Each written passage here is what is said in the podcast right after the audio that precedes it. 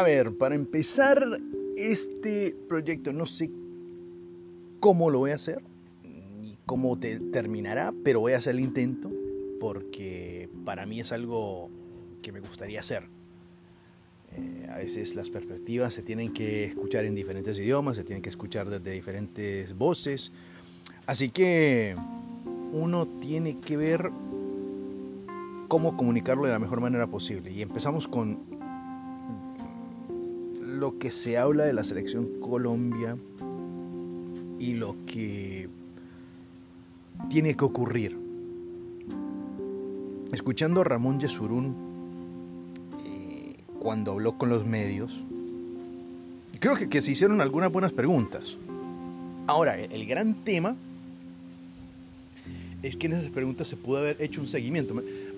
Me recuerdo de una frase en la cual eh, el mismo Yesurún llegó y dijo que bueno, hay ciento y pico, doscientas federaciones y cuántos renunciaron. Bueno, lo que uno puede también preguntarles que cuántas de esas federaciones o cuántas de esas selecciones tenían las expectativas establecidas que tenía Colombia. Ojo, uno no está diciendo que Colombia es campeón del mundo ni nada de eso, pero que expectativas había, especialmente un equipo que había llegado a clasificar a dos mundiales de manera consecutiva, un equipo que había llegado a semifinales de Copa América, que tenía una gran generación de jugadores, que tiene jugadores talentosos, que son que, si uno lo mira en el papel, en teoría, Colombia debió haber clasificado. Desafortunadamente, en el papel no se clasifica un mundial.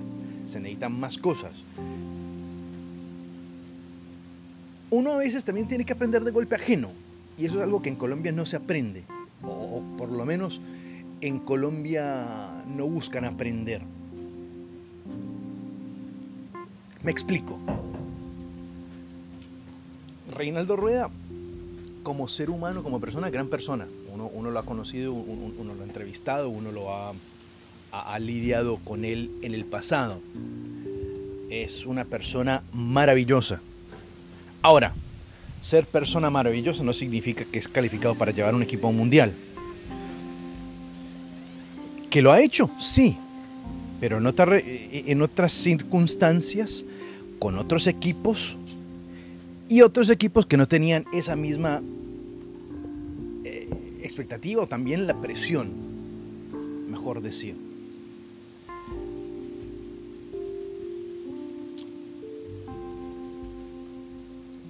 Como dije, estoy muy agradecido del Reinaldo Rueda. Uno, uno, uno ver lo que hizo Rueda, y algunos van a decir, sí, algunos eh, en la prensa que son amigos de Juan Carlos Osorio, que no, porque fue Osorio el que le armó el equipo, sí, pero también a mí me dan un Ferrari y yo lo puedo manejar de manera brillante como lo puedo estrellar en la, primera vuelta. Y puede ser que Osorio le armó el, eh, el equipo, puede ser, pero como agarró el equipo, lo manejó y lo dirigió de manera impecable. Ahora, se va de, Atlético Nacional, ¿qué hace? En Flamengo, poco y nada. Lo mismo puede decir de Osorio, desde que se fue de Nacional, dirigió Sao Paulo, poco y nada. Con México tuvo sus momentos. Paraguay, bueno, Paraguay fue un, escándalo total. Con Atlético Nacional en segunda vuelta, poco y nada. Bueno, mejor más decir nada que, que poco.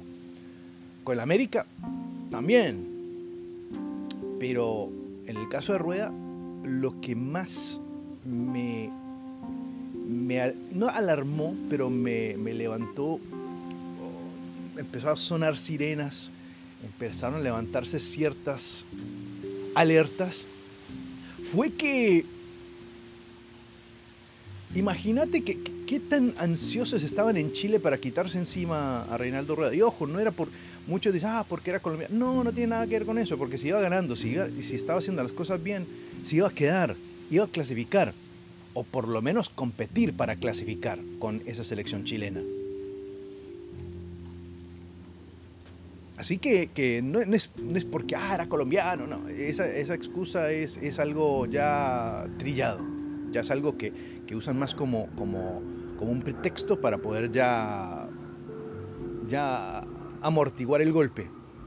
Pero uno, tiene que ver que, lo que pasó con, con Rueda ya era algo cantado, porque ya lo había pasado con la selección. Yo, yo, yo recordaba, le recordaba a mucha gente ese partido en el 2005, en el cual Colombia iba perdiendo contra Uruguay. Y ojo, ese fue el partido que básicamente dejó fuera a Colombia.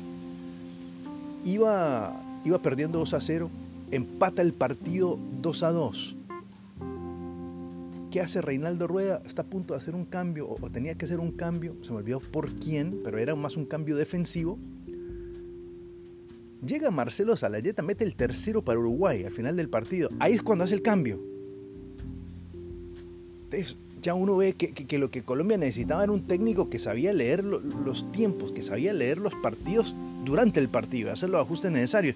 Que eso yo creo que fue uno de los grandes, eh, las grandes cualidades que tenía José Néstor Peckerman. Pero obviamente los, los, periodistas, y ya, ya se han mencionado los nombres, algunos periodistas, algunos de los medios, que porque no les daban entrevistas, porque no les daban notas, porque no les daban la exclusiva, porque no les daban las alineaciones primero, le pusieron la cruz a Peckerman. Y el técnico colombiano, el gran problema con el técnico colombiano es que también se, se, y estoy buscando una palabra más liviana para decirlo, es, un, técnico que, que permite ese tipo de, de, periodistas y personas meterse dentro de lo que es el proyecto de ellos a ver, lo pongo así por no decir otra cosa, porque la tenía en la cabeza y, me quería salir y, yo me negaba a decirlo. Pero ese es el gran tema en Colombia. Por eso, más que nada, uno se deja mangonear mucho el técnico colombiano cuando llega a ese punto. Por los medios, por los dirigentes. Y por eso se necesita un técnico extranjero porque ellos llegan con su cuota de autoridad, llegan con sus reglas, llegan con sus, con sus roles ya establecidos y sus demandas. Y si, y si muchos dentro de la selección no cumplen, va afuera.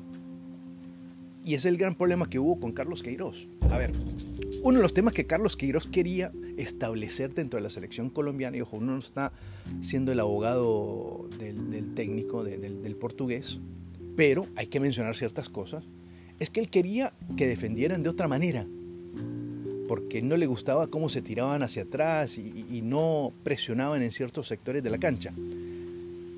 Anda a decirle eso a James Rodríguez, anda a decirle eso a algunos jugadores que ellos van a querer presionar en mitad de cancha o presionar un poco más alto. No.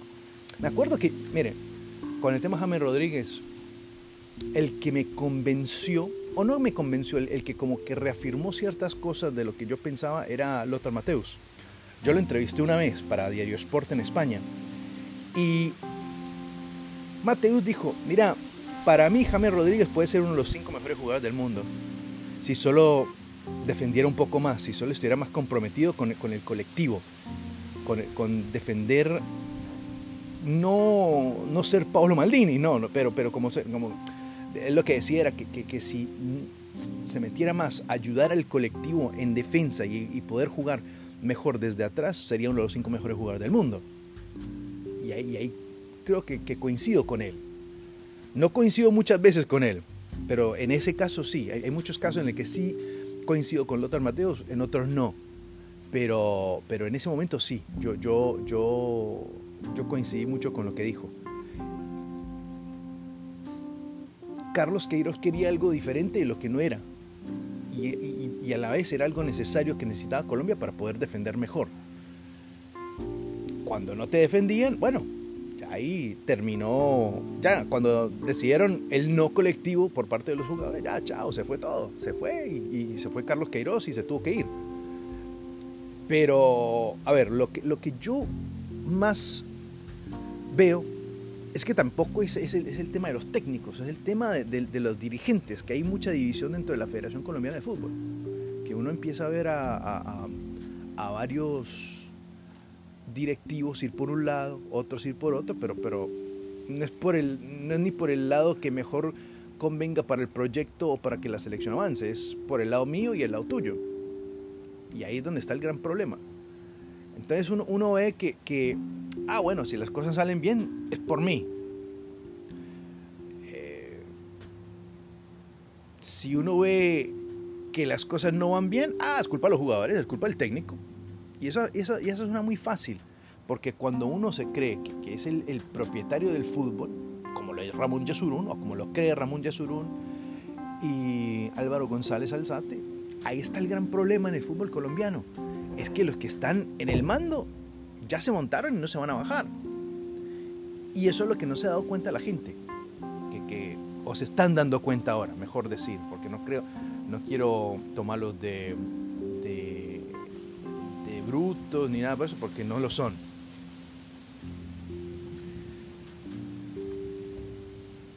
Y, uno ve algunos proyectos en el exterior, uno ve gente como, no sé, eh, Gabriele Gravina, Nobel Le Graet, los presidentes de la Federación Italiana, presidente de la Federación Francesa, respectivamente, que tienen algo en mente.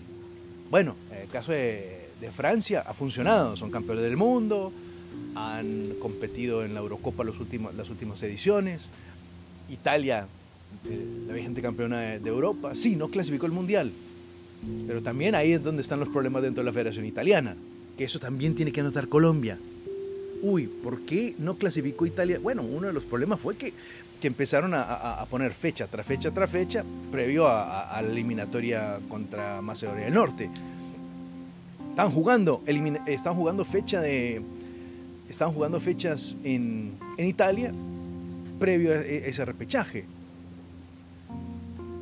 Y ahí es cuando se lesionaron jugadores claves, cuando ya se, se, desgastaron algunos jugadores y bueno, llegaron con el tanque vacío básicamente para enfrentar a Macedonia del Norte, que era un equipo más fresco, un equipo tampoco que tuvo el desgaste que tuvo Italia. Y ahí es donde no se notan ciertas cosas con la Federación Colombiana. Ver qué están haciendo bien en algunas partes y qué es lo que están haciendo mal. Yo por lo menos he mencionado en el pasado, el pasado reciente, mira, hay un problema con el desarrollo de jugadores juveniles en Colombia. Bueno, la solución no es no desarrollar jugadores en Colombia. Bueno, hay que, hay que ver cómo desarrollarlos, pero también hay jugadores que tienen el deseo, que tienen eh, las ganas increíbles de poder representar la selección. Entonces, ¿por qué no miran al exterior? Como ya lo hace Perú, como ya lo hace Chile, bueno, como ya lo hace Argentina. Me parece impresionante que, a veces en Colombia se admiren ciertas, ciertas eh, selecciones, ciertos equipos, como el caso de Brasil, como el caso de Argentina, hasta podemos meter Uruguay ahí, pero nunca aprenden lo bueno de ellos. Nunca, ah, mira, Argentina está haciendo esto, Brasil está haciendo esto. ¿Por qué no vemos qué hicieron ellos para poder implementar este concepto o, desarrollar esto de mejor manera? Nunca se escucha. Eso es el problema en Colombia. Ah, bueno, si, se ayuda a ganar plata, ahí está bien. Ahí está el gran problema del fútbol colombiano. Porque se metió, y, es, el problema por el cual también atraviesa México. México y Estados Unidos también, porque muchos creen que Estados Unidos es la última maravilla del mundo. No, a ellos lo que más les importa es el dinero. Acuérdense que, a veces, y no digo que en todos los casos, la medicina es mejor negocio que la cura. La medicina es, a veces es mejor negocio que la cura. Entonces en ciertos países se, se, se tiene esa mentalidad porque el no ganar a veces gana más dinero que el ganar. Porque genera un mercado, porque genera un deseo, porque, porque genera rating, porque genera 20 mil cosas que el triunfo no hace. La gente ve los medios más cuando las cosas están mal, no cuando están bien. Las noticias normalmente son negativas y la gente las ve más, no es cuando las cosas van de viento en popa. Ahí está el gran problema. Y que Colombia tira por ese lado también, porque la gente ve más cosas por televisión, por la que, se vende más, se apoya más o, o, se quiere apoyar más el equipo en ciertas situaciones, pero cuando está bien, no tanto. Obvio, ya por el lado comercial es otro tema, porque cuando Colombia está con todo, como fue en los últimos años, fueron las elecciones que, que más seguimiento tenían redes sociales a nivel mundial. Y es así.